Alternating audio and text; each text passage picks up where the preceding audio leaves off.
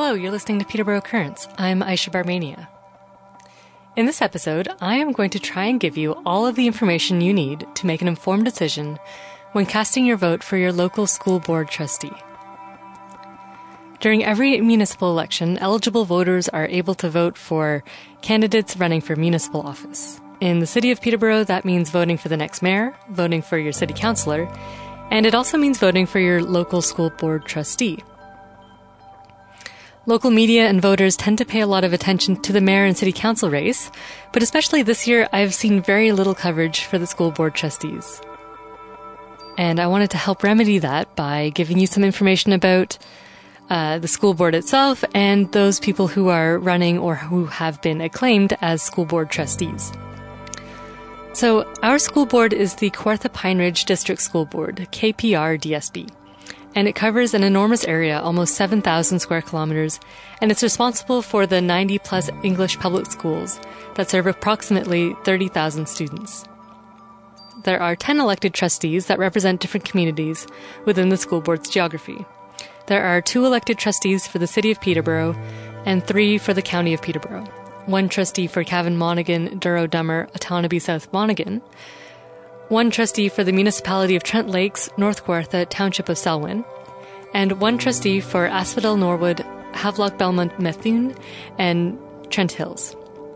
The other five elected officials represent communities outside the County of Peterborough like Clarington, Cobourg, Port Hope, Quinte, and others.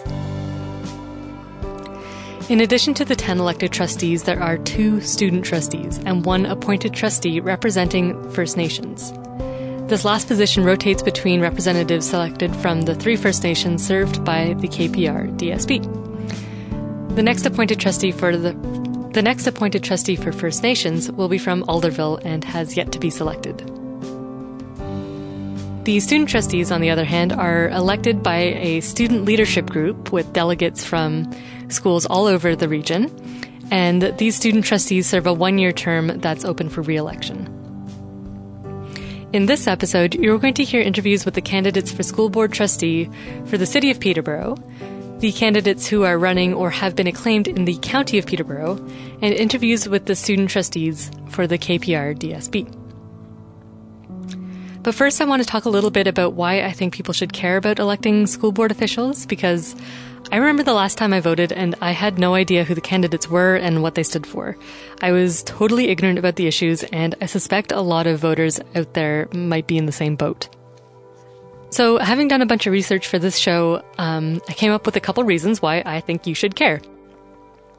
Uh, the first reason is that the KPR DSB has a, a pretty enormous budget, just over $400 million. This is $50 million more than the City of Peterborough's total budget.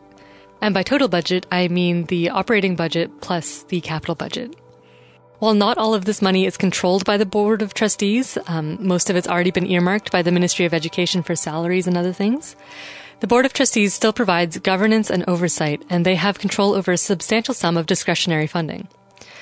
As voters, we're electing officials who are responsible for this governance, and it's important that we be able to stand by this decision. That is to say, as a voter, I don't want to be picking a name at random on the ballot when there's such a big sum of money that's on the line. The second reason, and I think it's more important, um, is that this enormous institution shapes the lives of young people in our community. The vast majority of these young people cannot vote. We as eligible voters are responsible for electing leadership that molds children, teenagers, and young adults in our community. And whether you're around kids very much or not, it's a big responsibility and we have to make a good decision in lieu of the fact that the people who are most affected by it don't really get a say we as a community are entrusted with making the decision to vote in a responsible board of trustees. The third thing is that in recent memory, we've also seen many political attacks on education and labor in education. Most recently, we've seen Doug Ford's conservative government take action to repeal the revised health and physical education curriculum, the one with the revised sex ed, plus the curriculum to teach students about Indian residential schools even farther back in recent memory, there was Dalton McGuinty's Bill 150 to take teachers' right to collective bargaining away, which was later deemed illegal, but it was still a pretty, you know, pretty horrible attack on the rights of teachers in this province. Furthermore, there have been schools closing in the KPR DSB and funding cuts in the past 10 years. The board isn't solely responsible for all these things, but they're our way as a community to express our opinions on this. The board is responsible for and they should be advocates for the improvement of education within the school board's geography. We need to elect candidates who will be those advocates. So, without further ado, let's get into some of the interviews. First up, we're going to hear from the four candidates running for two positions representing the City of Peterborough on the KPRDSB Board of Trustees. I asked each of them the same five questions and limited their time to 10 to 12 minutes. No one received the questions in advance. They will be presented here in alphabetical order by last name, starting with Wayne Bonner first, Dennis Hildebrand second, Rose Kitney third, and Steve Russell last.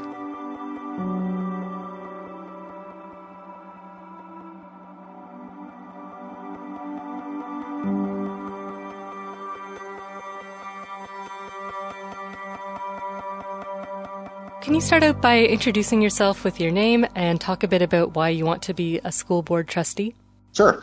Um, my name is Wayne Bonner, and I'm currently a school board trustee. I'm running for re-election for the public school board, um, and I've uh, had an attraction or an, an, affiliation, if you will, with education for a very long time. I taught for about 25 years at uh, Fleming College here in Peterborough, and and also held a number of uh, positions in administration at the college over that time. Um, and education has always been critically important to me, important to me, important to my children and family. Um, and this is an opportunity to continue to participate in that, I think, and um, to be able to to hopefully um, provide again the best the best opportunities that we can for our children. Um, it, it's probably more important today than it has ever been. So. And uh, should you be reelected, what would your top three priorities be? Top three. Um, I think, um, first of all, there's, you know, I think a lot of people don't necessarily understand the, the role of the trustee, and, and the role of the trustee is actually very deeply defined uh, within the Education Act. But trustees certainly have plenty of flexibility. The first objective for me is is one of the ones that usually happens in the, the early months following an election, and it did the last time around. It will again this time, and that's the redevelopment of the strategic plan for the board to be able to help set that direction as to where we're going and provide some guidance for the board throughout the, the coming years. And this past term, our, our I, I, think our strategic plan was very sound. I think it had uh, set out good priorities, but I think there's things that we can do to improve it um, by more clearly stating some of those goals, by assigning some expected outcomes to it that, that become more tangible in in, in the measurables uh, that we can then start to, to target for within our board. So I think that that's an important one because it helps set the, the tone for um, for the next three or four years. The second priority for me is one that, that became more and more evident over the past four years, and that is to create a, a, a much greater focus on the health and well-being for both our students and our staff. You know, the, the physical and the mental health uh, issues need to be continued as a priority of the board. We're seeing many, many challenges in that regard. And um, even though I think we've accomplished a lot in the past perhaps two years in, in seeing um, a growth in, in our responsibility and our role in that, those challenges continue. The stresses in the classroom for our students and our teachers is growing. And, and I think there's many reasons for it, but those reasons are very complex. It's a very difficult thing to do. And mental health issues, as, as being a part of that, are, particularly increasing, um, again, amongst both students and staff. So I think um, as a society, we've come an awfully long way in, in recent years in, in helping to beat back that whole fear of or the stigma associated with mental health. And there's a greater openness to be able to discuss those issues and talk about them. And I think those are the kinds of supports that, that we as a board can help to support and to bring forward um, when we're looking at provision of resources or, or allocations of of, uh, of budgeted mon- monies.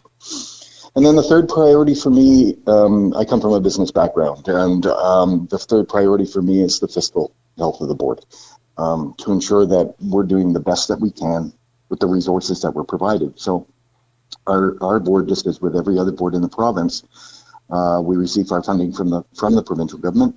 It is based on a, a a funding formula that they use to uh, allocate monies to school boards. And um, I will come back to that point because I think there's some problems with it.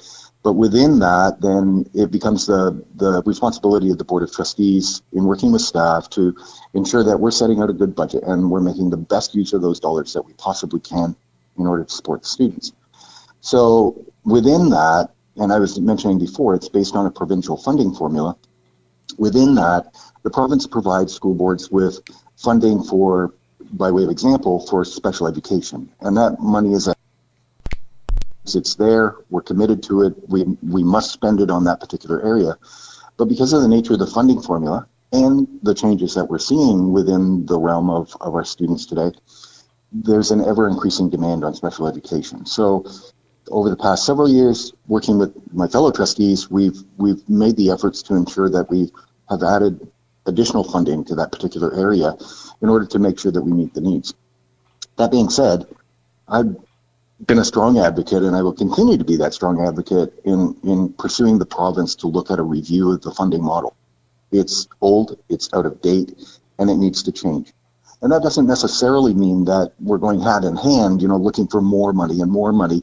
It's about being able to um, ensure that that the resources are being provided um, that satisfy the needs of, of individual boards and local boards. So here in Peterborough, you know, we have a significant need with regards to special education or other other areas as well. And to be able to refine that that funding formula so that boards are in fact getting the resources that they truly need in order to be able to, to fulfill the mandate that they've been provided. So those probably be the three big ones for me um, in in moving forward. Okay. And how do you understand the difference between issues facing rural schools and urban schools? How would you work with other trustees to balance these different interests? Um, I think again, I think that's a bit of a challenge, and and certainly for our school board, um, it's it's we have representation both from a rural sense as well as an urban sense. So our school board stretches in the north in uh, to Apsley to the through Norwood and and Campbellford, out east as far as Brighton and slightly beyond and then down through much stronger urban areas, you know, Port Hope, Cobourg, uh, Bowmanville, Clarington area, and then obviously the city of Peterborough. So we have a huge mix in, in that. And, and that can be very, very challenging. And um, we've seen evidence of that in recent years. Um, during the past term of office, we were faced with the challenges of declining enrollment that caused for the board to be looking at, um, at that time, the potential closure for the high school in, in Lakefield. And um, again, it's a struggle. You know, we're we're impacting a smaller community, uh, but at the end of the day, it was about for us. It, it had to be about what was best for the students. And when we saw that declining enrollment, getting to a point where it nearly became impossible to be able to provide adequate programming for those students, to give them adequate flexibility and options and electives that they could pursue, it made the as as challenging as the decision was, it made it that much easier for me. So the the continual wrestling with how we deal with those situations is is harder. Um, the during this past term of office, uh, the trustees that have represented those rural areas have been very strong advocates, obviously, for that, and they helped to bring clarification and and, and certainly enlightened me and educated me along the way as well uh, about some of those issues. So for us, it, it has to be a balanced approach. And this again comes back to the intentions and, and the drivers that come from the province. We have one provincial funding formula that affects every school board in, in the province.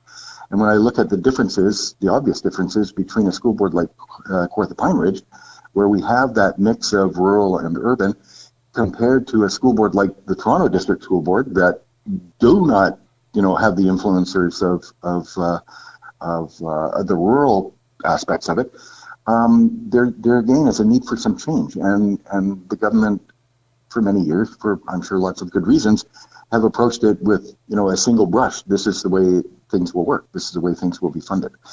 Um, I, I certainly continue to have hopes that, you know, we will, we will be able to affect some changes and that the attention can be paid to those uh, more rural areas and the smaller communities. I think schools become obviously critical to them. Excuse me. Um, what was your response to the provincial bill to repeal the 2015 sex ed curriculum? And what would you do if there were similar drastic legislative changes coming down from the province during your next term? Okay.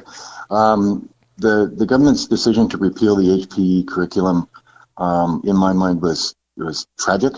Um, I, our board did, in fact, respond to that in, in, in saying, in essence, that.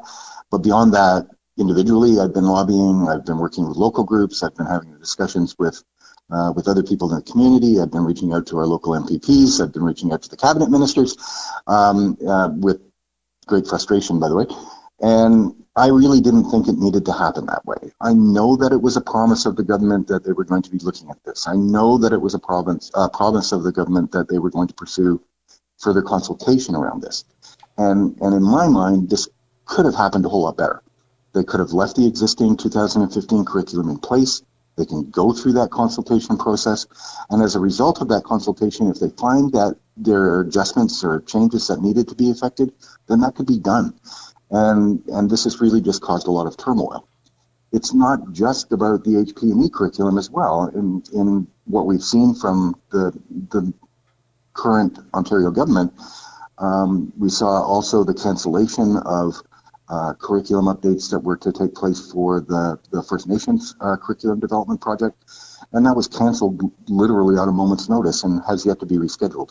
Um, these are very frustrating times, I think, uh, and I don't believe that the the approaches of this government towards education and the impact that they're having on education, uh, public education in our province, have, have ended. I think we're going to continue to have some struggles. Um, and I'm generally not very shy about you know pursuing and lobbying for those things that I, I truly believe are right. Okay, and um, you'll have about a minute to answer this question before we run out of time. Um, I'll do it my best. Okay. what role do you think the community at large plays in shaping education? Um, I think the community, uh, community can play a, a, very significant role. Um, as trustees, as I was saying before, our duties are bound in the Education Act, very much so. But we also have our constituents that we have to represent, and and being able to hear their voice, to be prepared to to have those discussions, I think is critically critically important. And um, but again, it's one piece of the puzzle, and and I think my respect for the teachers and the teaching profession, the curriculum development experts, and what have you it doesn't mean that it continually prevails. What it means is we need to build, build those better partnerships locally. And I think the local issues are the things where um, trustees can have one of the biggest impacts. So. Okay. Well, thank you very much. Oh, you're welcome.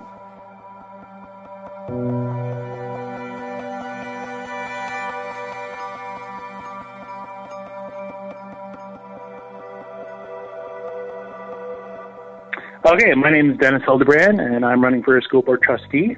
Um, I mean, the, the big, probably the biggest reason why I want to do this is because my recent and relevant experience with the system. I've got a 10, almost 11 year old son, and uh, he was a part of that system for the majority of his young life so far. I had an opportunity to interact with teachers, interact with principals, superintendents, um, and you know that's uh, it's been a sort of a an eye-opening uh, experience. I'm always kind of amazed how much has changed in the education system since I was in it, and how much has stayed the same. Um, there are big challenges now. There were big challenges then, but uh, but for me, it's about uh, bringing the, the parents' voice uh, back to the table, um, getting the, the, the parents involved again, um, and uh, that's why you know my email address is the parents trustee. Um, I am a parent, and uh, that's who I want to get be engaged in the system. Should you be elected, what would your top three priorities be? Okay, so my top three priorities, obviously, first of all, is the, is the parent's voice. Uh, you know, I thoroughly believe that parents are the best role models for their kids. Um, they're the ones who fund the system through their taxes. Um, they're the ones who engage with people at all levels of government and all levels of the organization of education. And uh, and I think that uh, they're the ones who need to get their voices heard again. I also think that uh, my other priority, my next priority, would be um, teachers.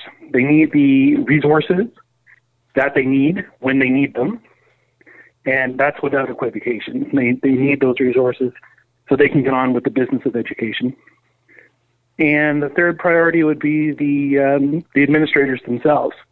There has to be a level of accountability, a level of humility uh, with being a leader in education, and uh, their focus has to be squarely on safety in the schools. How do you understand the difference of issues facing rural schools and urban schools? How will you work with other trustees to balance these different interests? Yeah, so I mean, in our province, uh, you know, it, it's still we have a huge urban-rural divide. Um, Ontario's kind of always been like that. Um, now, that being said, you know, we have 70% of our population of 13.5 million people living in our cities. So, um, there there are big there there are more similarities, I think, than there are differences between the two. Um, everybody wants a safe school. Everybody wants a supported learning environment. They don't want schools that are crumbling down around their ears. Um, they want a public school system that is responsive and preparing kids for what they need to do um, now and in the future. So, I mean, those are the, the similarities. But the biggest issue, in, of course, between the two is, is safe transportation um, especially in the rural areas, getting people around, um, accessing uh, those schools that um, are not neglected, you know, especially in the rural areas um, and in, the, in our inner cities as well. So, like I said, we, there's a lot of common ground there. Um, but I think that uh, when when the rural and the urban groups combine, they make a powerful voice to government and school boards and all the rest of the various levels of the organization. What was your response to the provincial bill to repeal the 2015 revised sex ed and health and PE curriculum? What will you do if there are similar drastic legislative changes coming down from the province? Well, I mean, I've uh, I have spent the majority, the vast majority of my career so far working in um, the community. Um, I worked in community mental health. I was a strong advocate for the um, against the government's uh, proposed idea of defunding um, vocational programs for persons living with disabilities. So I have a lot of experience working at the, both the provincial um, levels and at the local level as well in the communities. So I mean, my response would be to activate my advocacy. Um, you know, bring forward uh, the voices the ideas, the empirical evidence that's needed to really make the best possible case to the government and challenge back anything that might be perceived as a threat to the way our community operates. Um, I think it's incumbent on us as trustees not to necessarily go looking for or entertain an adversarial relationship with the government. I think it's it's behooves us to work with government to understand where government's coming from because they do represent the will of the people. At the same time, uh, trustees are the best possible uh, advocates for their communities because they're the citizens who live, work, and breathe right in those communities. So we need to find that balance for sure. And you've alluded to this a bit, but my question is uh, what role do you think the community at large plays in shaping education? Well, I think that in Ontario, I mean, we have such diverse communities. Um, communities are changing all the time. It's not just demographic ideas also shape and, and mold communities. And I, as ideas change, um, I think that uh, you know we we have to find ways to to be responsive to that. Um, our grassroots communities, the, the folks, and that's the reason why I really focus on parents as being sort of that pivotal group in uh, in education.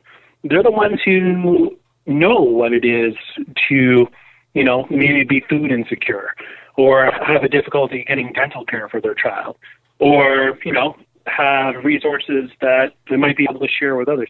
I mean, th- there's day to day issues um, that really mold the larger issues, the macro issues.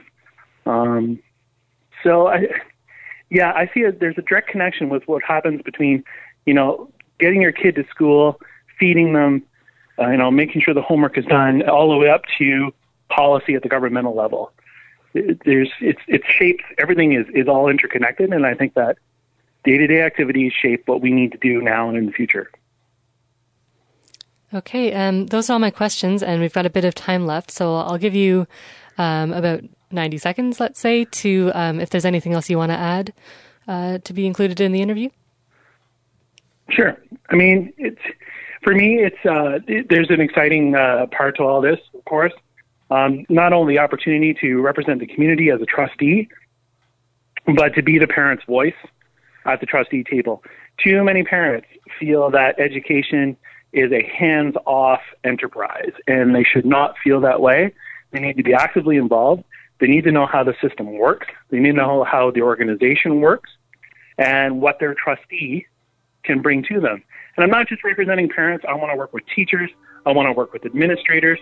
I want the entire team pulling together in order to deliver the best possible public school experience.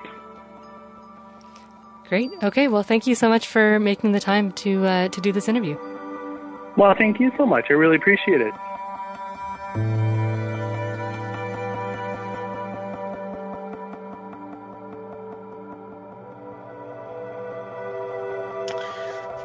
Right. So my name is Rose Kitney, and um, I uh, currently sit as a school board trustee, and I would like to uh, return in that position. I um, believe that uh, we are still we still have a lot of work to do. You know, we're we're on a good path, and we need to continue. And um, there are many things that I would like to see accomplished over the next four years, and um, and I'm you know hoping I can contribute towards that. And um, I, you know, I would just like to see that happen. I'd like to be part of that. Do you want to talk a bit about your background here as well? Yes. So I've been on uh, the school board since 2000, and um, I have a great deal of experience um, representing the city of Peterborough, obviously. And uh, I've worked with many families over those years, resolving various issues related to their education, um, a lot around um, transportation issues, but also a lot around special needs. Um, that's one of the areas that um, we hear about a lot. Um, there's a lot to be, a lot of work to be done in, in that area. We've come a long way over the years in uh, special education, and um, I think that that's uh, that's that's the type of area that requires um, just consideration on a different level. I mean, every student re- requires our best performance and our best input and the best education we can possibly provide them within the public education system. But um, the special education needs are, are so diverse and different that they can't all fit into one package, right? So I feel that I've developed a, a relatively good understanding of that, how the processes work around um, our the the way we deliver education to our students. Uh, on a personal level, I've worked in um, the healthcare se- sector most of my life. Um, I I'm currently a regional manager and have been a regional manager for you know more than a dozen years for a not-for-profit organization. So that is my background. Okay. And um, should you be reelected, what would be your top three priorities for this coming term? Um, the the the um, I think that um, the first priority is to work with our new government. Um, we have a new government in place, and we have to adv- continue to advocate and advocate very strongly on behalf of our students. Um, so a trustee needs to be able to speak up and speak out and be able to be that strong voice at the table. So that would be a priority for me and to work with the government so that they, so that this government understands what's really important um, as far as education goes locally. And, um, and we have to prove to the government that that needs that needs to continue to be there. My second priority um, would actually be a little more localized, and that would be the new school that we're building in East City. Um, I would like to see that through to completion. I've been um, you know, on the ground floor with it, so to speak, all along, you know, speaking with members of the community, and I believe I understand you know what it is that they're looking for in a new school and um, I would um, I would like to continue to be involved in that process and uh, to make sure that we have a school that the students in East City you know that would best serve the students in East City and best serve the community as well.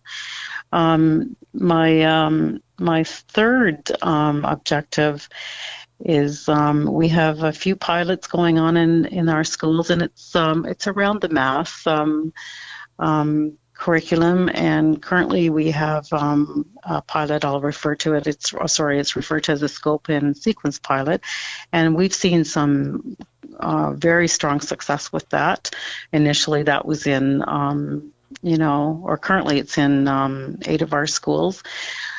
It started in eight of our schools. It's currently in 16 of our schools, and I want to see that in all of our schools. Um, and if I could give you a fourth priority, it would be to, you know, con- the the you know the current topic of the day is you know the sex ed curriculum, and to make sure that our government understands how important it is that we that we move on with this and adopt the curriculum that we the the up to date curriculum instead of reverting back to the the the the old information that's been in place since 1998. Mm-hmm. And um, uh, we'll come back to that. Uh, there's a question coming up about that. Um, okay. But before that, um, how do you understand the differences in the issues facing rural schools and urban schools? How will you work with other trustees to balance these different interests? Right. I mean, in a perfect world, education would be the same at every school, right? We know that's not always the case. The resources are can be different depending on the the the numbers, um, but you want to make sure that as as much as you can, those resources are consistent across the board.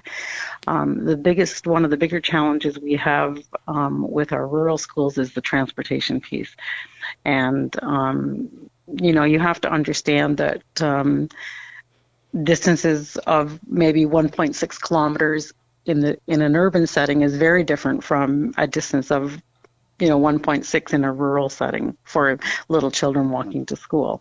Um, having said that, it's not all about transportation, of course. It's about the education piece, and I want to make sure that we, as much as possible, you know, maintain and, you know, put in place programs that support the learning needs of all those children, whether they're urban or rural. You have to listen to to the um, the input um, coming from the, the rural trustees or the trustees that that uh, uh, represent the rural communities, and um, they know the needs better than anyone, and they're bringing the voice of their communities to the table. So that has to be um, considered and it has to be respected. It doesn't necessarily mean that you always have to agree with it, but it certainly has to factor into um, whatever decision making is going on at the table. Okay. And what was your response to the provincial bill to repeal the 2015 sex ed curriculum? And what will you do if there are similar drastic legislative changes coming down from the province? Uh, yes. Okay. So I certainly was, um, you know, our, very um, pleased that our board um, voiced very strongly our objection to the to that. Um, you know, again, I'm going back to that strong voice that we need to continue to advocate. So when anything else similar to that comes along or as devastating as that comes along, I mean, that has a huge impact. I mean, we've we've seen so much from from our from our, our teachers, from other trustees. Like 27 boards across the province have have objected to uh, to the you know the um, the, fact that the new sex ed curriculum has not been implemented. Plus all the, the students that have raised their voice in protest as well as our teachers. So we we have to respect that but i was also pleased to be part of that that you know telling our government this is not right you know, you are making a mistake, right? We have to continue to be able to step up to the plate and do that and not be afraid to speak out. And we will see more. This government is looking for savings, and um, we have to be quick to get in there and make sure that they know that how important it is to keep certain things that, that we have in place. Um, we also work very closely with our um, provincial organization, the Ontario Public School Boards Association, and they are a very strong voice for trustees. And um, I've always participated in um, or tried to participate in those discussions, and those they on our behalf will speak to the government as well. So um, trustees meet regularly with MPPs at least annually and, and sometimes more than that if there's an issue. And uh, we, that needs to continue. And, you, you know, trustees need, individuals need to be that you know, advocating continuously and keep keep up to date on everything that's coming coming um, through from from the province but at the same time, we have to have a good relationship with with with uh, the with our province and with the the Minister of Education. We, you know, you we you can't go in there uh, without um, some semblance of order and respect. You, you know, you you don't make as much progress that way, but you have to be able to speak up and let them know clearly what is wrong with the decisions that are being made. Okay, and the last question for you is what role do you think the community at large plays in shaping education? Okay. Um, well, I know that um, you know you you will always have certain um, groups that will always be in touch with with boards, um, and primarily parents, for example, school councils, and any other groups that might be that may be interested um, a lot of that sometimes is reactive uh, rather than an ongoing discussion, right? So reactive to any situation that might be arising. Um, I, I, do feel that the community um, for the most part, they're they're not always aware of the trustee role, and um, it's only when an issue arises, right? So our schools, uh, you know, in their newsletters to parents, in their communications to parents, they make sure that the trustees, the trustee representatives, are indicated on any of that, so that parents have access to their their representative, but also the community as a whole they need to be telling the boards as well what it is that they expect. And that has happened over in, if I might say, over any city. Um, there was a, a very, um, you know, grassroots organization, uh, or not an organization, but group of young parents that actually approached the board six, five, six years ago in, in regards to what they would like to see um, in that school. And that's the kind of example you want to see from the community. The community also needs to support the school by coming into the building and making use of the building when it's available. You know, that schools are the heart of the community, right? And, um, but, you know, I, um, I do think that education is the responsibility of everyone. We want to we want students that are good citizens, well rounded, and we want to be able to provide our students with the you know the best possible quality education that we can. That is the most valuable gift that we can give our children. Okay, well, thank you so much for for making the time to do this interview. Really appreciate it. You're welcome. My pleasure.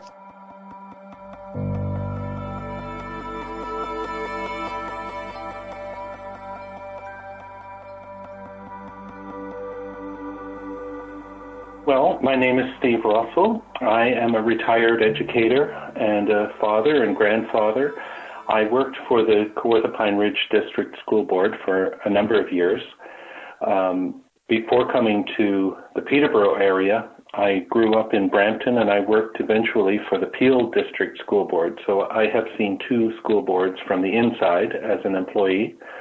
While I was at the Kawartha Pine Ridge Board, I was uh, head of the integrated arts program at PCVS, and then I worked as a, the arts consultant for the board for a number of years, and then uh, returned to PCVS for those uh, unfortunate years when it was closed and transformed into PACE, and the integrated arts program was moved to Thomas A. Stewart Secondary School. Um, I've been the uh, president of the Council of Drama and Dance Educators of Ontario. I'm currently the chair and president of the Peterborough Theatre Guild. So I think that I have lots of experience that um, puts me in a good position to be very helpful as a school board trustee. I know the education system from the inside from a number of different angles, from um, you know working inside the board office building and consulting with uh, principals, superintendents, and teachers, as well as all of the support staff. Uh, I got a very good education in education by working inside the board office. And I think that matters a lot. That perspective is important. I also saw education from a provincial perspective as the head of a provincial subject council, but also working uh, as a curriculum writer for the Ministry of Education, as a resource developer for the Ministry of Education, um, traveling around the province doing presentations on behalf of the OSSTF, the Secondary School Teachers Federation, um, doing Pain to Pride and other workshops related to equity and social justice issues. Um, I've been on a number of committees for the union, and so all of that I think helps me to be in a good position to understand education and the impact that trustee decisions might have on the day to day classroom. Okay. I don't know if that answers your question. I hope so. No, I think that was great. Um, what are your top three priorities if you were elected to the school board? Well, I think that uh, our board has done a pretty good job um, on, in terms of equity and social justice. That would be my top priority to maintain that. Um, secondly, I, I want to support all students and make sure that we have a diversity of programming throughout the board. And I also think it's important to value the the education workers, you know, to support everybody from crossing guards and uh, superintendents, custodians, teachers, education assistants, child and youth workers, the women who work, usually it's women in the cafeterias and support students and are on the front lines working with uh, our students in the community. I think all of those support workers need help. Uh, they need the support of trustees who understand their importance within the system. Um, and it kind of jumps over the second one, which would be um, a priority on the diversity of programming. I think that it's easy to focus in too narrowly on specific goals like literacy or math education, which are you know currently uh, a focus for the board. And while those are obviously very important, I think somebody has to keep an eye on the diversity of programming throughout the board. And I don't want to sacrifice that diversity of programming uh, in order to prioritize one area of study over another.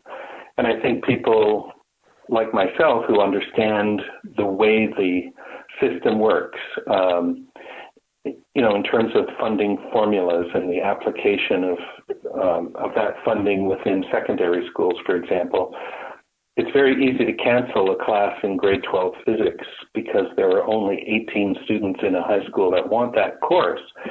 But for those 18 students, that is a vitally important course that uh, they really do need.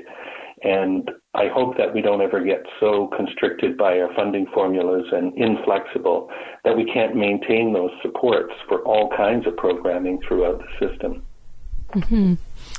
Um, my next question is um, How do you understand the difference between challenges and successes for rural education and urban education? And how will you work with other trustees to balance these different interests? Well, you know, if, if I'm elected as the uh, one of the two trustees in Peterborough looking out for the Peterborough schools, obviously um, I want to keep their issues and uh, keep them in the forefront of my thinking.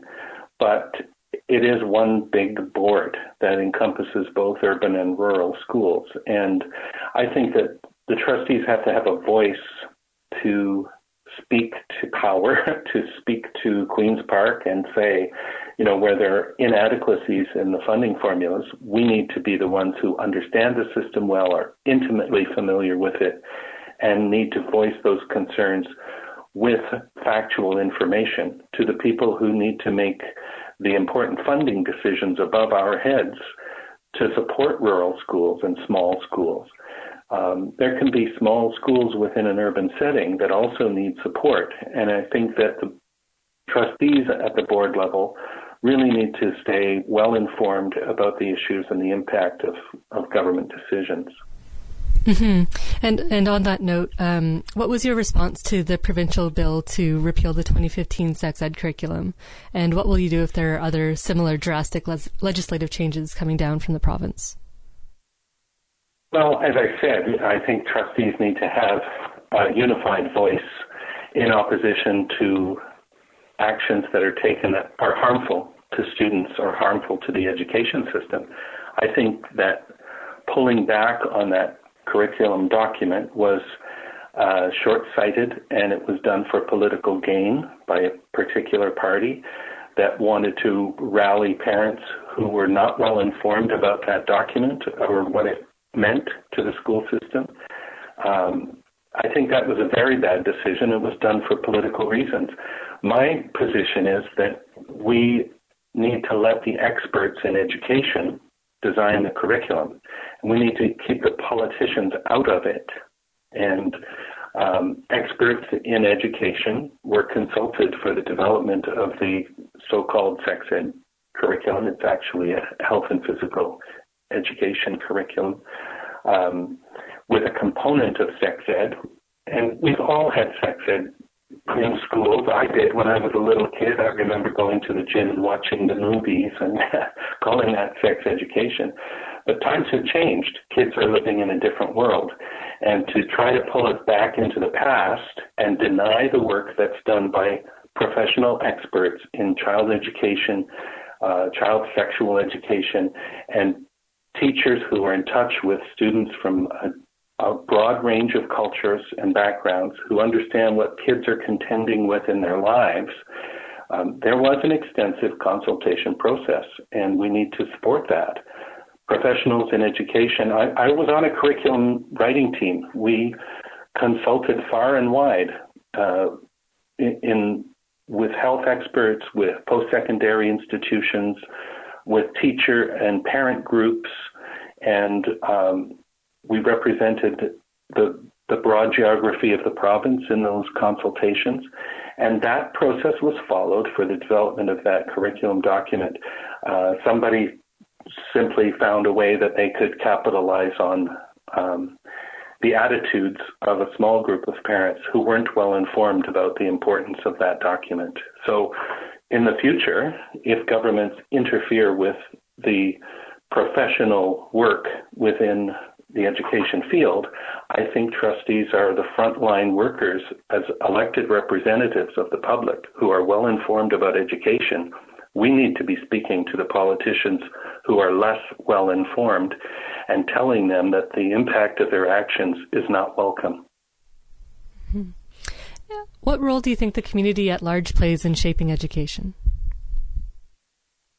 Well, uh, our kids grow up in the real world, and uh, you know, the community uh, should have input into the education system. But how do you define that community?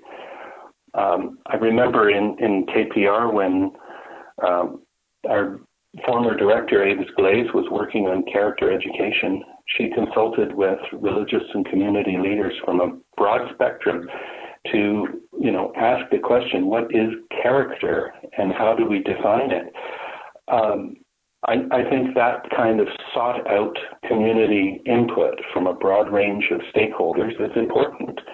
Um, we have to take sight of the fact that we are educating young people who will go on to be employees in, in businesses and um, and educated citizens who are critical thinkers and able to make decisions like who to vote for in a public election in a democracy. And uh, so there there needs to be lots of community input. But again, I, I default to the people who manage the education system, who are its experts and professionals, who take that community consultation into consideration and, and do the best thing they can with the community input. Great. Well, thanks so much for taking the time to talk to me about this. Thank you very much.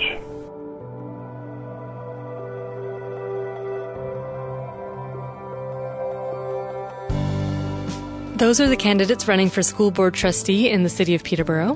Voters get to pick two of those four people to vote for. To get to know the rest of the school board, I wanted to include the trustees who have already been selected for the county of Peterborough, so that's what we'll be hearing next. For the municipality of Trent Lakes, North Kawartha, Township of Selwyn, Diane Lloyd has already been acclaimed as a school board trustee. Being acclaimed it just means that there was no contest for the number of positions available. In this case, there was one seat available and only one candidate filed nomination papers. In the absence of a competitor, Diane Lloyd has been acclaimed as the next school board trustee for the municipality of Trent Lakes, North Kawartha, Township of Selwyn. I asked her the same questions as the City of Peterborough candidates, and here are her responses.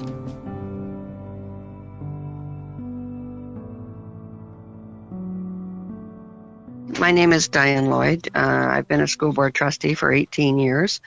Um, I really enjoy being on the school board. There's always lots of interesting projects. I, I'm a firm believer in the power of education, and I believe that our goal needs to be to ensure that every child has the opportunity to be the best that they can be. And I think that if we're able to achieve that goal someday, then the rest of the world's problems will probably take care of themselves. Okay. And what are your top three priorities for this coming term? The top three priorities. Well, we're building a new school in Peterborough, so I think that we need to get that finished. It's it's um it's an environmentally friendly school. It's it's different than most of the schools that we've built, so I think it's important that we get that underway. There's been a few setbacks, you know, rules and regulations, things that we have to um, look into before we can move ahead. But that's a huge project for the board. Uh, we've started some new programs. We have a new program um, it's called Scope and Sequence. It's actually a math program. We, we picked up the idea from the Niagara region and we're implementing that into our schools. It's a pilot project right now. We started with about eight schools. I think we have 16 schools now and the results seem to be very good and I'd certainly like to see that program in all of our schools and all of our elementary schools. Uh, another priority, I think, for us right now, there's, there's a new government in Ontario. Whenever there's a new government, it takes time for that new government to take a look at what's being done before they came along and what they will want to do as they move forward. So I think it will be um, a huge priority for us to help the new government understand why the things that we're doing are important and why they need to continue. Okay. And um, my next question is how do you understand the difference between uh, issues facing rural schools and urban schools? How do you work with other trustees to balance these different interests? We have rural and urban issues across the whole board. Uh, it's very difficult sometimes. We had a school closing in Lakefield um, a couple of years ago, and it's been very difficult for the community.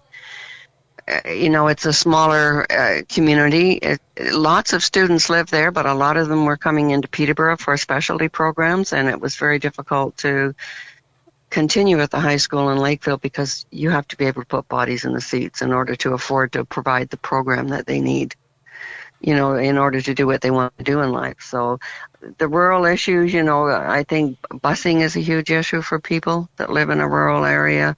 Uh, getting enough uh, variety of program into into our rural schools is always an issue.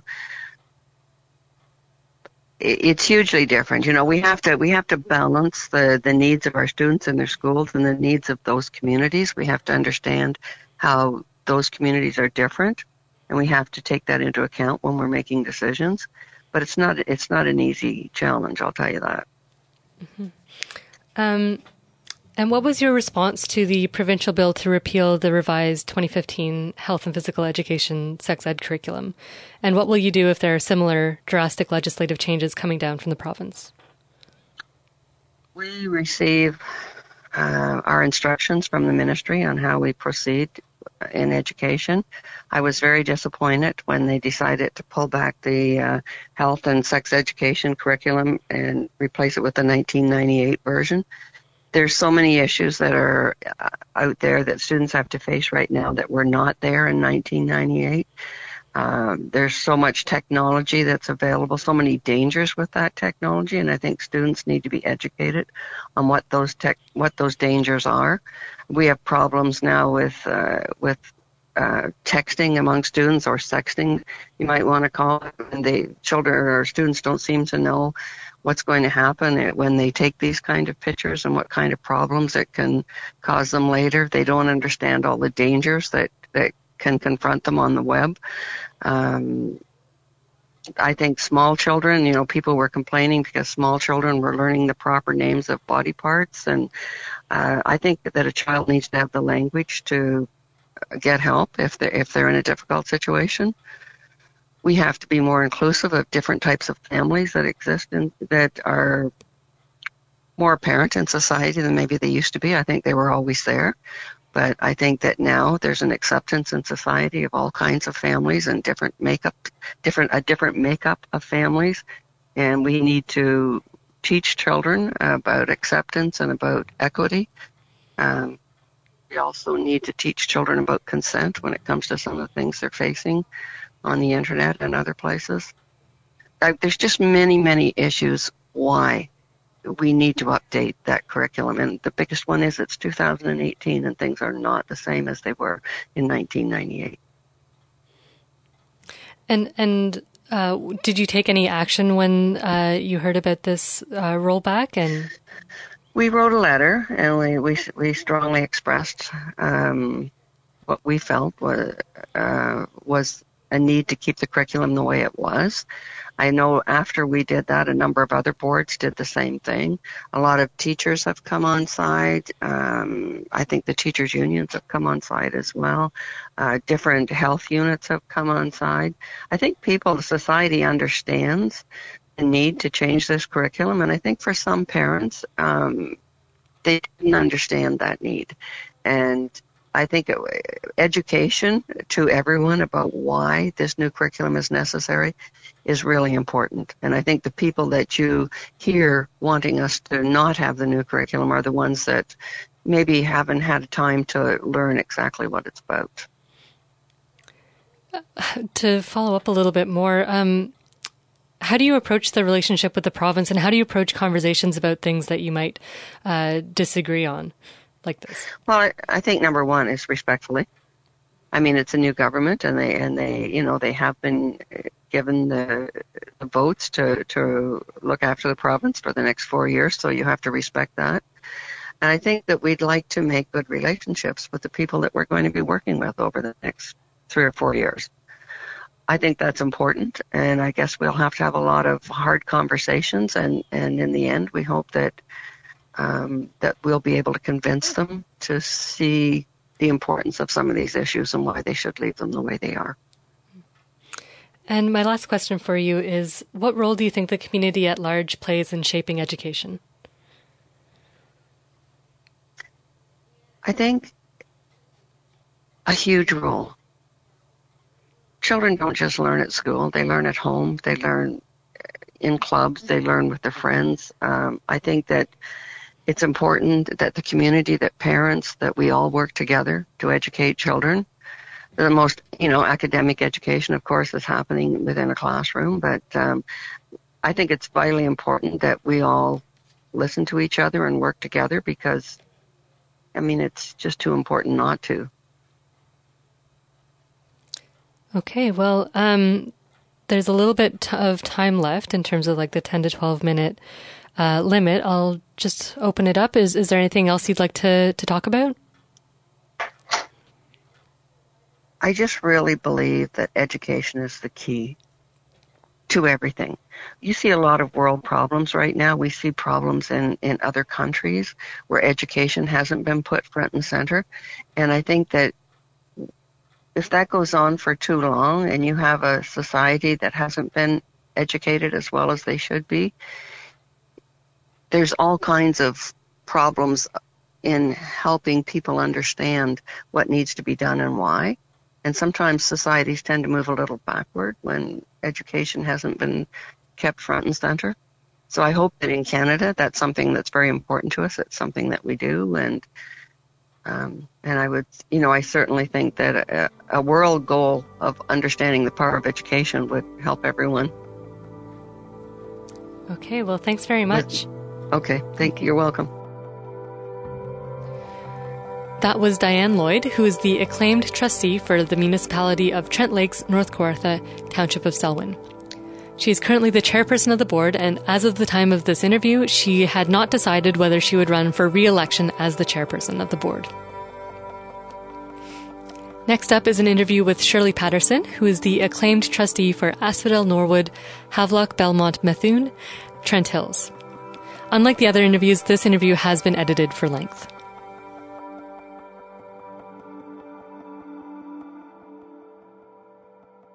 Um, my name is Shirley Patterson. I've been, uh, I've just finished, um, or will finish as of December, uh, eight years uh, as a trustee.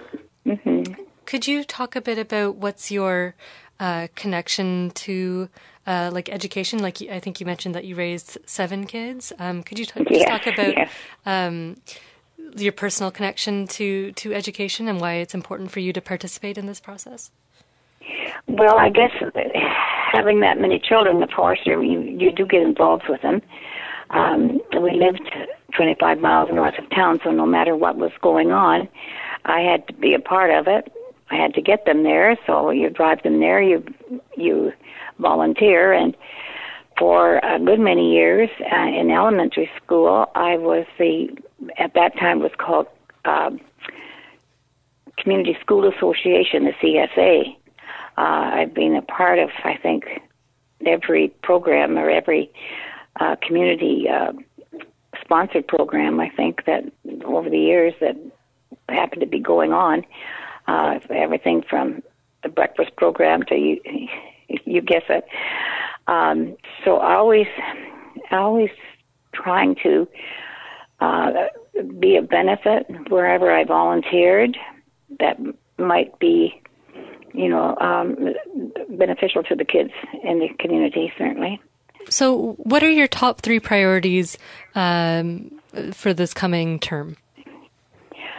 My priorities, I, I guess maybe I, I mulled over this because I am older, and uh, and because of that, I thought perhaps I should give it up and let a younger person take over. But I I have such a um, desire to see the Norwood, particularly the Norwood High School, because it has been um, such um, concern uh, for our communities um, in Norwood and Havelock. Um, Campbellford is a very sound high school, and as are the elementary schools as well. Warkworth and Hastings are, are doing extremely well, and each of have, have seen some refreshing um, and um, and of course that won't stop. And I'd like to see it, all of those things completed before I'm out of this position. Yes. So my term is to seek completion of those things. Yes. Okay. How do you mm-hmm. understand the difference between uh, issues facing rural schools and urban schools? How will you work with other trustees to balance these different interests? Well, you know, that's one thing that I'm. I have been um, very, very concerned about because even in our own board, we are such a large board, and uh, the more urban, of course, up uh, you know in the uh, Clarington area, along the shorelines of Lake Ontario and such like, um, their issues are entirely entirely different. When you come to the areas where I am, um, busing is a great concern and at, excuse me, and at one time, um, the thought was to bus um, our students, the little three-year-olds who turn four before the end of the year, um, ride the same bus, of course, as the uh, the 18-year-olds who are finishing high school, and it's it's not um, it's not healthy it's not mentally uh, sound for kids to be on a bus for three hours in a day. It's just not um, a good, sound, healthy situation. And that was part and parcel of what I kept uh, insisting on. Just think about how far you you're asking these children to get up and you know five, four and five in the morning to get on a bus by seven or sometimes even beforehand. Sit, my children, of course, were on the bus before seven. We lived at the mine north of Havelock, so I, I know from experience that it does take a lot out of them physically. They're exhausted. Um, their their uh, um, peers don't. Uh, oftentimes, the urban, the kids in the urban area don't understand how that could possibly be that you'd be exhausted just from riding, but it it does. It's it's uh, it's the hours, it's the time, it's uh, it's just um, a different um, sort of experience. I think that uh, little ones, if we can find an easier way for them and a healthier way for them to to um, get their education, it's more and more far more important than uh, than being uh, you know top of the world in, in many other areas. But uh, it's just so important that our rural kids have the same opportunities as as the uh, urban kids do, and of course sometimes that's not possible. But the the uh, board do uh, bend over backwards to try and and make possible for those who are anxious to get into programs that that are not available in the smaller schools. We we do bus those kids into uh, into the city to get the programs that they that they need that are necessary for their future. So, yes, it's um, there are differences certainly, many for that matter. But um, I think uh, seeing that the kids get a, a good, healthy start in life is is is most important, and certainly seeing that they have healthy uh, meals and uh, healthy uh, exercise programs, and, and just try and delete this uh, terrible amount of, of diabetes that seems to be rampant in a lot of areas. Um, we and we don't need the pressures, of course, of um, of drugs and and um, some of of the uh, internet um, uh, garbage. I don't know how else to even say, but it is garbage.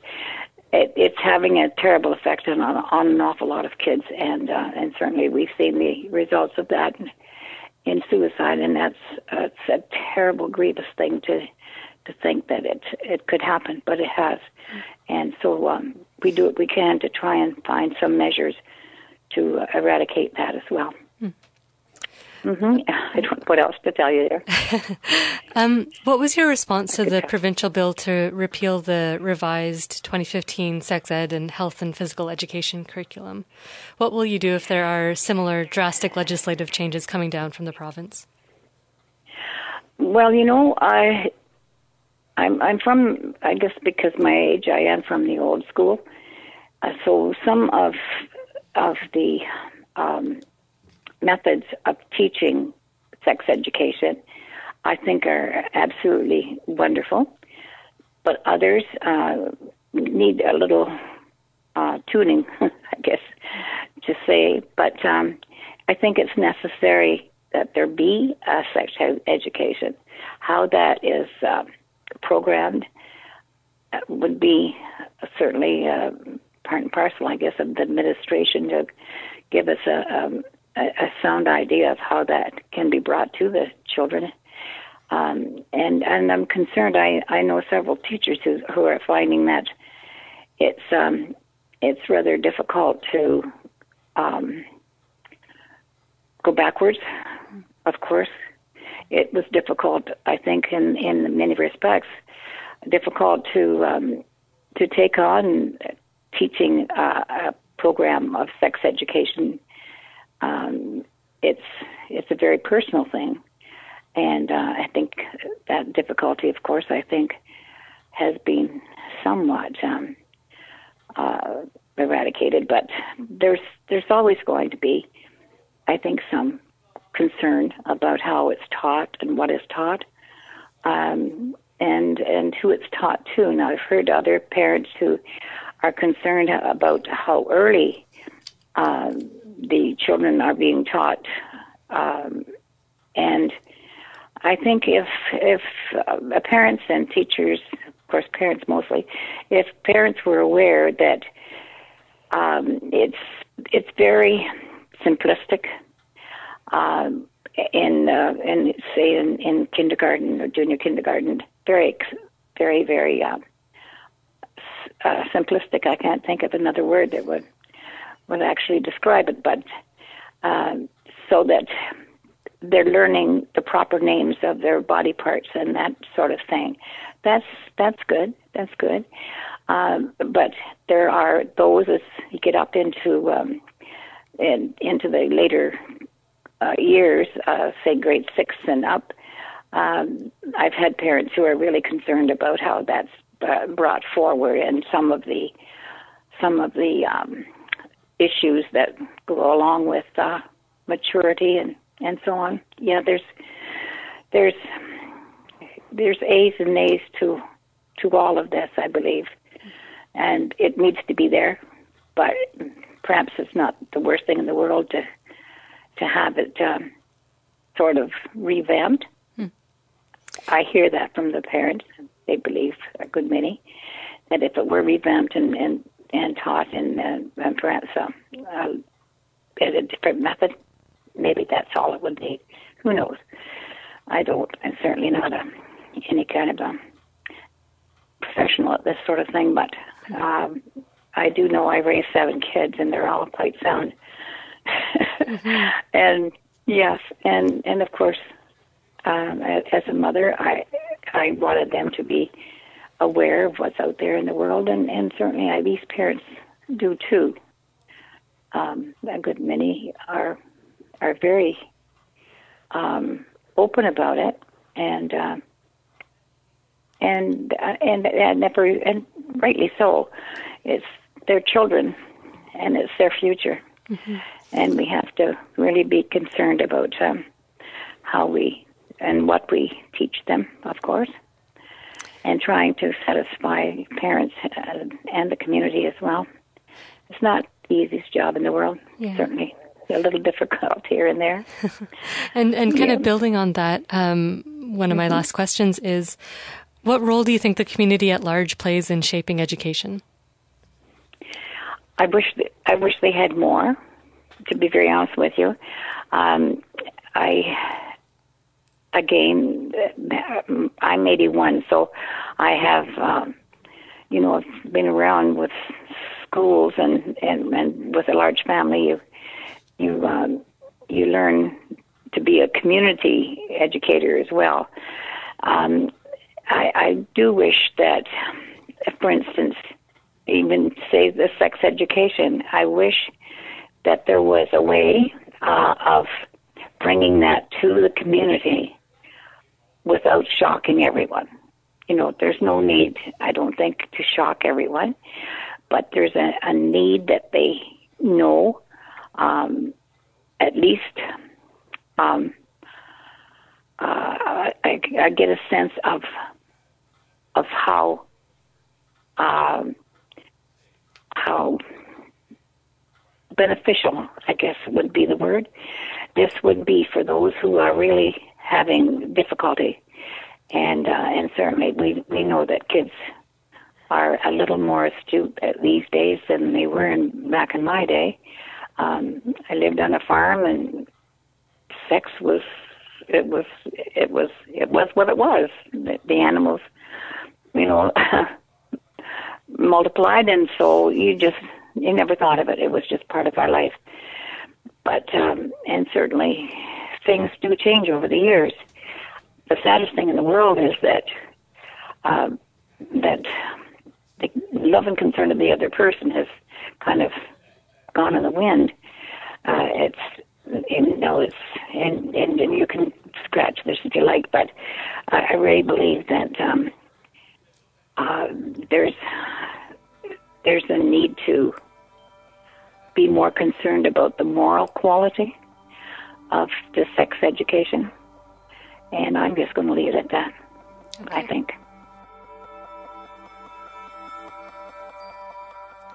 That was Shirley Patterson, the acclaimed trustee for Asphodel Norwood, Havelock Belmont Methuen, Trent Hills.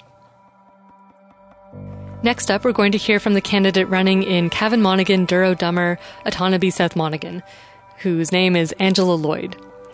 When voters in this area go to vote, it's going to be a little bit more complicated than the other places because they'll see two names on the ballot, but only one person wants the job.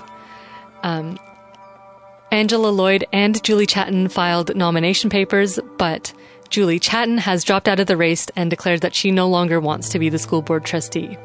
However, since she filed nomination papers, both names will appear on the ballot. Um, and this means that Angela Lloyd is not acclaimed like the other trustees in the county of Peterborough. She still needs to be elected, but the other person on the ballot doesn't want the job. So while it's not 100% certain that Angela Lloyd will become the school board trustee, she is the only candidate who wants it. Anyway, here is my interview with Angela Lloyd.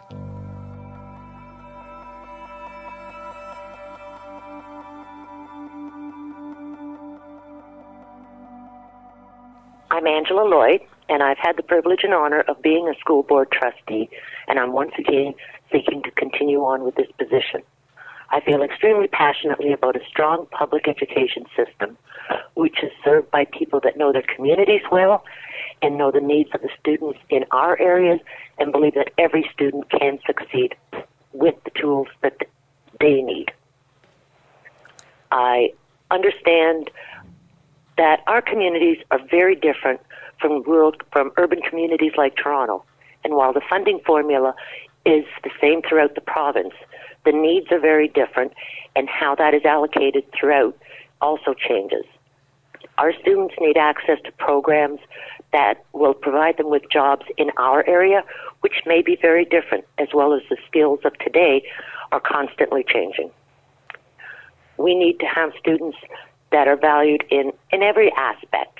It's not just whether they want to continue on into post secondary in an academic, but our skills are ultimately important all of our students need to have great reading, writing, math, and basics. But we also have to inspire their passion as they move into secondary and allow them to continue on into what they see as being successful. That's whether it's the arts, the sciences, the trades. Everyone needs to be valued for what their skills are and be provided with those opportunities to seek that. Okay, and what are your top three priorities for the coming uh, term as school board trustee? I have been a trustee and realized that we are governed by the province of the day. And the focus that comes from the province can be very different with a different government. At this point, we're going to have to work with the current government to ensure that they understand and we can advocate for the needs of the student in public education, and that can be challenging at times. Uh, so that was top three. Um, do you want to okay. talk a bit more? Give maybe give me two more. Absolutely.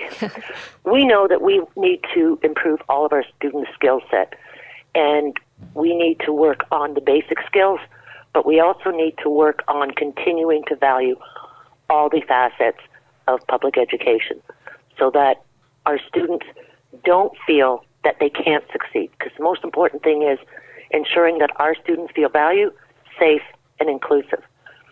As the province is doing some of the changes, it's also important that we try to ensure that parents and the community understand the need of education today because it has changed ever so much. When I look at our students, we need to understand and have people understand that everybody has place and everybody needs to feel safe, secure, and successful. Okay. And how do you understand the difference between issues facing rural schools and urban schools? How you work with other trustees to balance these different interests? The most valuable part of having trustees from many walks of life are the different perspectives that we bring to the table. In that, the rural needs are very different from the urban needs. We have areas where we have a higher need of uh, people that have moved in that need to have English as a second language. And then we have rural schools that are much smaller schools and may have different needs because of socioeconomic conditions. So it's valuing and understanding what those needs are and ensuring that those discussions happen at the table so that decisions that affect all of our students meet their needs. We have some small schools and we have other schools, particularly we have an area which seems like a very small rural area, but is growing very quickly. Now we have a school of over 500 students, so we have to look at the pressures that are happening there as well. Mm-hmm. Um, what was your response to the provincial bill to repeal the 2015 sex ed curriculum or the health and education curriculum, or sorry, health and physical education curriculum? And what will you do if there are similar drastic legislative, le- legislative changes coming down from the province? The most important people thing that I believe is for people to understand what the implications are of actions of the government. In the past, we've seen cuts to special education. I was totally against the repeal because the needs of our student today are so very different and how parents communicate and some of the things they may not understand. A, the effects of social media. Students are all provided with cell phones in many cases by their parents and families, but not often do does everybody understand what apps the students may be on or the effects of what's happening with students having that technology and not fully understanding the implications of the internet. So it's not to be afraid, but to be educated. And again, every student needs to be valued for who they are, and we need to be able to speak up to ensure that that is very much included in the curriculum and in all the discussions, and that teachers have the ability to feel safe when discussing this with students, and students have the confidence that they can talk to teachers or anybody else in the building about what is concerning to them. Mm-hmm. And, and what action did you take uh, about this repeal, and, and how do you approach that relationship with the province? It's been a little challenging because we have a province with a lot of new members that don't necessarily have a strong understanding of all of what's happening within the system. So, as an individual, it is continuing to participate in the consultation and also to continue to educate people to help them make sure that their voice is known. If it's a public consultation, people need to understand what it is they want to say and what it means to their children in the school system. As a part of the Ontario Public School Boards Association, we have written letters and we're trying to work positively to build up the relationships so that we can have a positive influence on what's happening in the directions from the province. And what role do you think the community at large plays in shaping education? The community at large needs to value the fact that public school board trustees are their voice. Without public school board trustees, decisions made in Toronto are going to be swathed across the province, and that's not necessarily going to respect the local needs. So, as trustees, we are the ones that can work together to ensure that our needs are being met and our students' needs are being met. The programs are here that address our students' needs. Okay, so those were all of my, my five questions, but uh, we have a little bit of time left in terms of that 10 to 12 minute range. Um, yep. So I'll just open it up. Do you, is there anything you'd like to, to talk about or add to the conversation? Public education is the oldest form of democracy, and oftentimes municipalities and people within don't really get as involved unless there is a crisis in their area, which in many cases was closing of schools while school board trustees don't tax, everyone does pay public education tax. And the values of having a strong public education system that meets the needs to provide students with opportunities so that they can continue to stay in their own communities with jobs, that they can continue to flourish and be the leaders of tomorrow is absolutely critical. Reflecting across our student voice, which we bring to the table, which is also a very strong point in ensuring that what trustees do in being policymakers, the students are the ones that live with that, and hearing from them both the implications and what they see missing helps shape a very strong public education system. We have at KPR two student trustees, and their voice and what they have done has been exceptional in helping us understand and helping us make excellent decisions that affect them.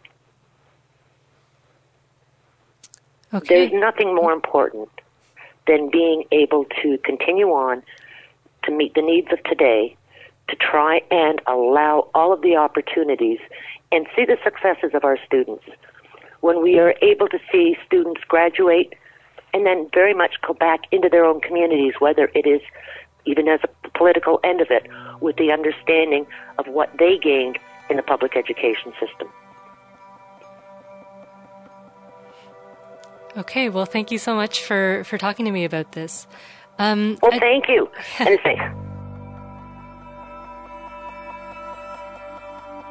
To round out the program on the school board trustees, I also wanted to call up the board members who aren't elected during the municipal election. That is the appointed trustee representing First Nations in the KPR DSB and the student trustees. The current First Nations trustee is Mary Lynch Taylor from Curve Lake First Nation. Her term ends at the end of November, and for this reason, she declined to be interviewed. And as I mentioned at the very beginning of the show, uh, this position of appointed trustee representing First Nations will rotate to an appointed member from Alderville First Nation. This person has yet to be selected. The other two people who sit on the board are student trustees. Student trustees for Kawartha Pine Ridge are elected every spring by student delegates that form the Student Leadership Group. The student trustees serve a one year term and are able to advise the Board of Trustees on student perspectives. These student trustees are open to being contacted by students in the Kawartha Pine Ridges schools, and um, they're able to pass that feedback on to uh, the Board of Trustees. I wanted to call up the two student trustees, Aidan Hussey and Lindsay Keene, to ask them about their positions.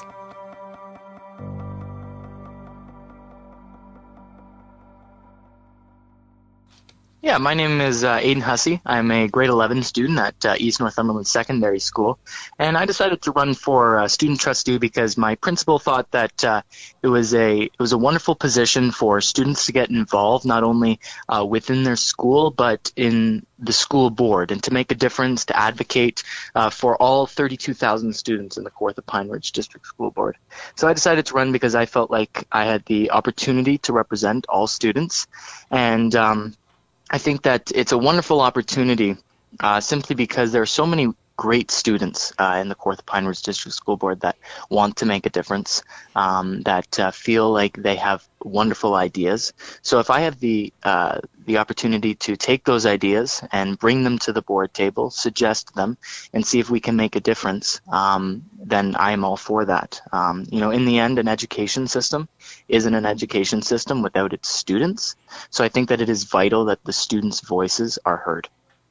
And um, correct me if I'm wrong, but you, did your term start? Um, uh, your term as student trustee did that start uh, at, at the same time as your school term? So in September, Uh, no, it started August 1st. August first. Okay. Um, what's it been like sitting at the uh, at the board meeting so far? I had my first board meeting on uh, September 27th, I believe. Yeah, September 27th, and you know it was it was really nice to be sitting with all the uh, with all the adult trustees. Um, you know, they're all very professional. They all have wonderful things to say about the students and the staff um, across the board. Um, you know, it was a little nerve wracking because it was my first one, but uh, all that aside, it was a wonderful experience. Um, I don't think that uh, everyone sometimes realizes how much work the trustees actually put in because they haven't been fully educated on how a board runs, etc. So, you know, a job of the student uh, of a student trustee is to be able to uh, give the students uh, the chance to understand how a board runs, what a trustee actually is, what a trustee actually does, and you know, since there's one in every area, um, for instance, the one in my area, is Cindy Dixon, um, she is able to the students in my area are able to think about, okay, if I have a problem, I can go to Aiden Hussey or I can go to Cindy Dixon, um, and and that's that's vital for a student to feel as if they can talk to someone other than just a teacher. Hmm. And uh, coming into your your term in August, what what are your top three priorities that you want to work on during the during your board term? Um, my my number one priority is I believe that student involvement. Um, is equals student success. And so I, I, feel like if a student is involved within the school, um, then they will feel more at home. Uh, they will feel like they are making a bigger difference than just the school, and uh, they won't feel as if they're just coming to school and oh, it's another day of work. They're going to feel as if okay, I have a chance to make a difference um, in those around me. Uh, the second one is mental health advocacy. I believe that mental health affects us all. And if we can advocate for the students, make sure that there are enough resources for them to go to someone uh, if they are in need, um, then that's uh, that's very important. Um, my other one is just to continue to uh, talk about EQAO and standardized testing. Um, I feel like it is vital that students um, are fully prepared for those tests since they are so important uh, for their future, um, especially the, liter- the literacy test. So I feel like uh, making sure that uh, they have all uh, all the required resources that teachers are giving to them uh, down. Uh, that's very important. Okay, and um, is yours? Would you characterize your school as a rural or an urban school? Just as a preamble Sorry. to my next question, the the school East you Northumberland. Go to, yeah. Uh, it's definitely rural. Yeah, Okay. we're uh, the we're the farthest east school, and we're in a little little small town. Okay. Um, how do you understand the difference between the issues facing rural schools and urban schools? How do you kind of work with the other trustees to balance these different interests? Well, I feel, um, you know, there's pros and cons uh, for being a rural school and an urban school. You know, for instance, uh, being a rural school um, for Terry Fox fundraising, um, it's a lot easier because, uh, you know, in Clarington there's multiple, multiple schools. In Toronto there's multiple, multiple schools. So, you know, people are getting asked again and again and again um, about Terry Fox fundraising. So at some point, you know, the average citizen just needs to say, okay, I've already donated. Um, but here in Brighton, um, almost everyone is covered, and um, it's just going straight to East Northumberland. Um, on the other hand, we do have to travel a little bit farther for uh, sporting uh, events and uh, and other things like that. So busing costs are slightly higher. Um, we pull from a very, very wide range to our school. Um, so, you know, that's a bit of a con when it comes to busing costs. Um, I believe that at times, uh, you know, teachers may have to travel slightly farther. Although at East Northumberland, we are we are lucky to have most of the students in the area, whereas in Clarington, you know, more more teachers might be local, or some might be traveling a distance as well. So, um, you know, I think I think it's great that in KPR we run something like the student leadership group, uh, where uh, student leaders from all different types of schools get to get together and they get to talk about what works well in their school and what works doesn't what doesn't work well. So you can hear from an urban school and a rural school about how they how what works well and what what doesn't work well. And if you hear something that works really well in the urban school, the rural sc- school can try that. Um, and if they hear, you know, the rural school um, is struggling with this, um, or they might be doing something amazing, vice versa, they can improve on what's going on within their school based on what is working and isn't working for the other schools. Okay. Um, my next question that I'm asking all the all of the candidates and all the trustees is, um, what was your response to the provincial bill to repeal the 2015 uh, sex ed or health and physical education curriculum, and what will you do if there are similar drastic legislative changes coming down from the province? You know, I believe that uh, through all the consultations, uh, we need the provincial government to consult the students too. I think that the students' voice needs to be heard um, through this uh, through this issue. Um, you know, I, I think since we are growing as a society, um, we are moving forward um, from uh, from what they are talking about, bringing it back to the uh, 96, 96, correct? The 96 curriculum, is that I, the year? I believe it's 98, but yeah. 98, okay, sorry. Um, okay. I apologize. Um, but uh, yeah, you know, I feel like we have developed um, a, a large amount since then. So I feel like if you can connect and consult with the students of today's day and age, and if the province hears what we have to say, um, then I feel like the right decision uh, will be made. Okay. And what role do you think the community at large plays in shaping education? I think it plays a massive amount. Um, I, think the community um, is vital for for a school to run. I mean, a lot of a lot of times there are events where the community is invited to come and see what is going on. Um, a lot of donations are made by the community, um, and and furthermore, parents of students play a massive role in how their student is brought up, um, what their student does at the school, how much they get involved, and they're a part of the community. So I feel like how a, how a community runs is uh, how a community runs is is based is it it shows through how the school runs, and if a community is is you know uplifting, involved, then I think the school is going to be uplifting and involved because those are how their how their kids are going to be brought up, and those kids are going to be students at that school. So I, I um, I'm glad that you asked that question. That's a really good question because I think that the community and the school are a great tie and are very very important. Okay, those are all the questions that I asked everyone. I just wanted to to add one more. Um, do you think that uh, the cur- the current system for um, you know governance and leadership, do you think that takes into account student perspectives enough? Or to phrase that in a more grammatically correct way, do you think the current model of governance takes into account student perspectives? Um, you know, I do think uh, that it does. Mm-hmm. I think having the uh, student trustee role um, within the uh, school boards now, uh, being mandatory, um, is is amazing. And even further, having an organization like OSTA-ACO, which is the Ontario Student Trustees Association, and how they can have many consultations uh, with the uh, with the at the provincial level I think that our voice is starting to be heard even more uh, than it ever has been in the past. So I think that that is amazing uh, in itself. And I feel like you know now with the uh, with the new civics class, I know it's been around for a couple of years, but relatively speaking, uh, students are learning more about how their government works. Um, and with the municipal elections, um, the civics class for the first semester is, is, is massive right now. Kids are learning a lot about how they need to be promoting voting because voting is an amazing right that has taken place in this country. And so with that, they're growing up and becoming modeled uh, citizens in Canada, and hopefully they will they will vote and um, not necessarily get involved with politics, but be involved with how our country runs. So I, I do think that students are playing um, a great part in uh, in the in the government aspect of things here in Canada. Great. Well, um, that's it for the interview. Um, thanks awesome. so much for doing this.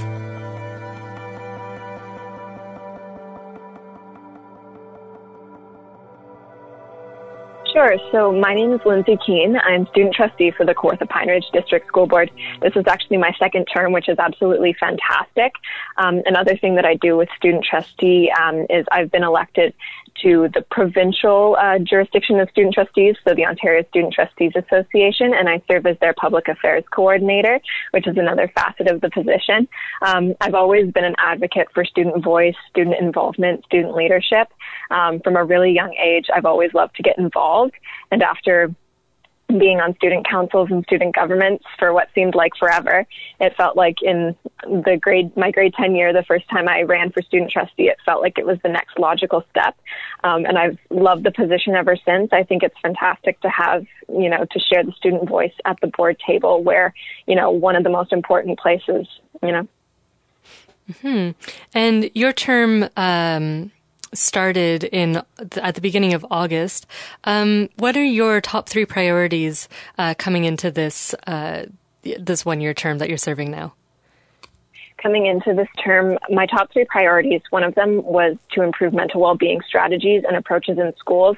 something that I had noticed as, as a student with my own well-being and with the well-being of my peers is that there always seemed to be a disconnect. You know, like you heard that students weren't getting the mental health resources they needed, and you heard that there was they needed more, but there was some sort of you know, break between what they needed and what they were getting. And I wanted to work with Aidan on how we would be making sure that students were getting the resources they needed. Maybe it was branching out and working with the board or even working with third party and third parties and finding resources that we could use that would encourage students to be able to talk and be open and feel comfortable with their mental health and making sure that they had people to consult about that. Um, another priority was working to improve the awareness of the student trustee position and its policy within KPR. Um, so it's not mandated in KPR policy that student trustees have a two-year term. Um, um, it's just kind of the luck of the election. You, you go with it and you see what happens. Some boards, however, do have a staggered two-term policy, and the ministry is actually encouraging it in its um, current student trustee legislation. Um, so one of the things I wanted to do this year is to be able to work with the board on if we could possibly develop more legislation and policy towards having a staggered two term policy. It's so much better to be able to have the extra time to really flesh out your initiatives that you want to do and really be able to figure out what you want to do with your position because if you just have the year, it's not a lot of time to grow and to learn. It's very much a transition period. So that was another thing. Um, and my final priority was with the provincial aspect, um, OSTA ACO. Um, I wanted to be able to work with them on this provincial level as we work with the new provincial government to ensure that student voice is being heard not only at the board table but provincially when we have new legislation that's being passed and new curriculum changes and making sure that the voice is heard there as well. Um, just to clarify one thing, uh, could you talk a bit about what a staggered two term policy would mean? How would that work? Yeah, absolutely. So, um, mo- so boards either have a one-year policy, which is you get elected in March, uh, and then your term begins in August, and then your student trustee from August 1st until um, July 31st. Um, but a staggered two-term policy means that you're elected in your grade 10 year, um, and then you serve as student trustee for two years. And that way you only do one election, but every student trustee serves two years, but you have that constant flow. Um, so you'll have a junior student trustee and a senior student trustee. So you have that consistent mentorship between the two, but you're also getting enough time for the student trustee to learn and really develop their position. Okay, great. Um, and just as a preamble to the next question I'm going to ask, um, the school that you go to now, would you characterize it as a rural or urban environment? I would classify it as an urban school. Okay. Um, how do you understand the difference between the issues facing rural schools and urban schools? And how do you work with the other trustees to balance these different interests? So our board covers a really big, you know, a geographically diverse jurisdiction. So we find that we have some centers that are very urban and we also cover some more rural areas. Um, I think that our board does a very good job at being able to regulate those two. Um, but something that we see not only within like the school board itself, but across the province is that there is a difference between programming in urban schools and programming in rural schools. And most of that is simply because of population. And, you know, sometimes there's only so much you can do, but we see that there often is the benefit of going to an urban school because there are more students. So we see more specialized programs, especially getting into the senior years that students can take because they're available to them. But, you know, when you have a rural school, it's you're less likely to really get into those specialized programs. A lot of sciences um, and arts get you know mashed in together. They get split grades because there just aren't enough people to have the single grade class. Um, so we see that a lot. Um, that's a really big difference between the two schools. Hmm. And um, Next question is What was your response to the provincial bill to repeal the revised 2015 health and physical education curriculum, the sex ed curriculum? And what will you do if there are similar drastic legislative changes coming down from the province during your term? Um, so that um, the change came in we were all expecting it. I, you know, when Doug Ford had released his platform, it was something that he had pledged to. So when I was working with OSTA ACO, um, we were very careful and we made sure that we were going to be following up on what was happening. We had been monitoring what was going on. And so mainly with the curriculum, it's the consultations that have just been released and my main priority right now, along with um, OSTA, ACO, and the board, is to make sure that student voice is being heard. Um, that's the one thing that we can do and that we can advocate for is that no matter what the Ministry of Education is planning, we have to make sure that the student voice is heard there because students are the biggest stakeholders in education and there's there's no dancing around that. Um, and if you do these consultations on changing the education system and you don't include the student voice, then you're not really getting an accurate and, you know, you're not getting the voice that you need to make these changes. So my biggest thing is making sure that student voice is heard there. Okay. And um, what role do you think the community at large plays in shaping education? I think the community has a really strong voice in education, whether it's through parent councils, whether it's through um, uh, the board table, even. We have lots of people um, on the board, whether it's a superintendent or a trustee, even board office employees whose children have gone through the education system, the public education system. Um, even in KPR, we have employees, trustees at KPR who have been in that school system as well when they were going through public education. So I think we have that input pretty much ingrained in just about everything that we do.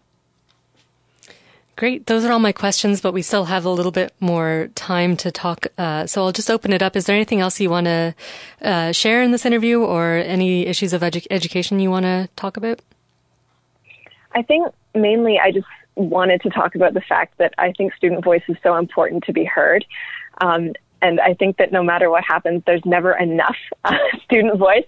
Um, I think one of the biggest things is to make sure that with trustees, with our superintendents, with teachers, with administration, with the ministry, we remember that students are the reason that the education system exists and they're the biggest priority and everything we do at the school board is for the students.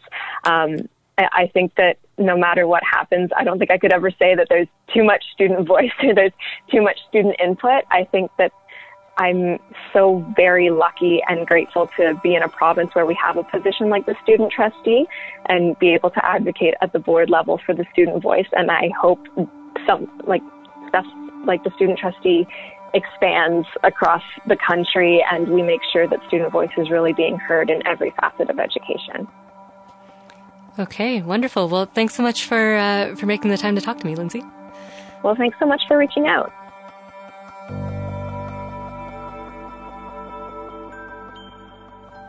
Those were the student trustees Aidan Hussey and Lindsay Keene. That's it for Peterborough Currents this week. If you'd like information on when, where, and how to vote, please head over to www.peterboroughvotes.ca. Advanced polls are now open, and the last day to cast your ballot is October 22nd, 2018. So get out there and make an informed decision. This episode was produced by me, Ayesha Barmania. Many thanks to John Whalen for composing this original music for the show. In case you missed it, we also posted an episode a few days ago about the candidates running for Peterborough's next mayor. Find that on our website at peterboroughcurrents.ptbopodcasters.ca. You can also get updates on what we're working on and new episodes by subscribing to the show as a podcast or liking us through social media. We're on Twitter and Facebook. We've also got an email newsletter if you prefer uh, updates right in your email inbox. Um, you can check that out on our website. Thanks very much for listening, and I hope you get out there and vote.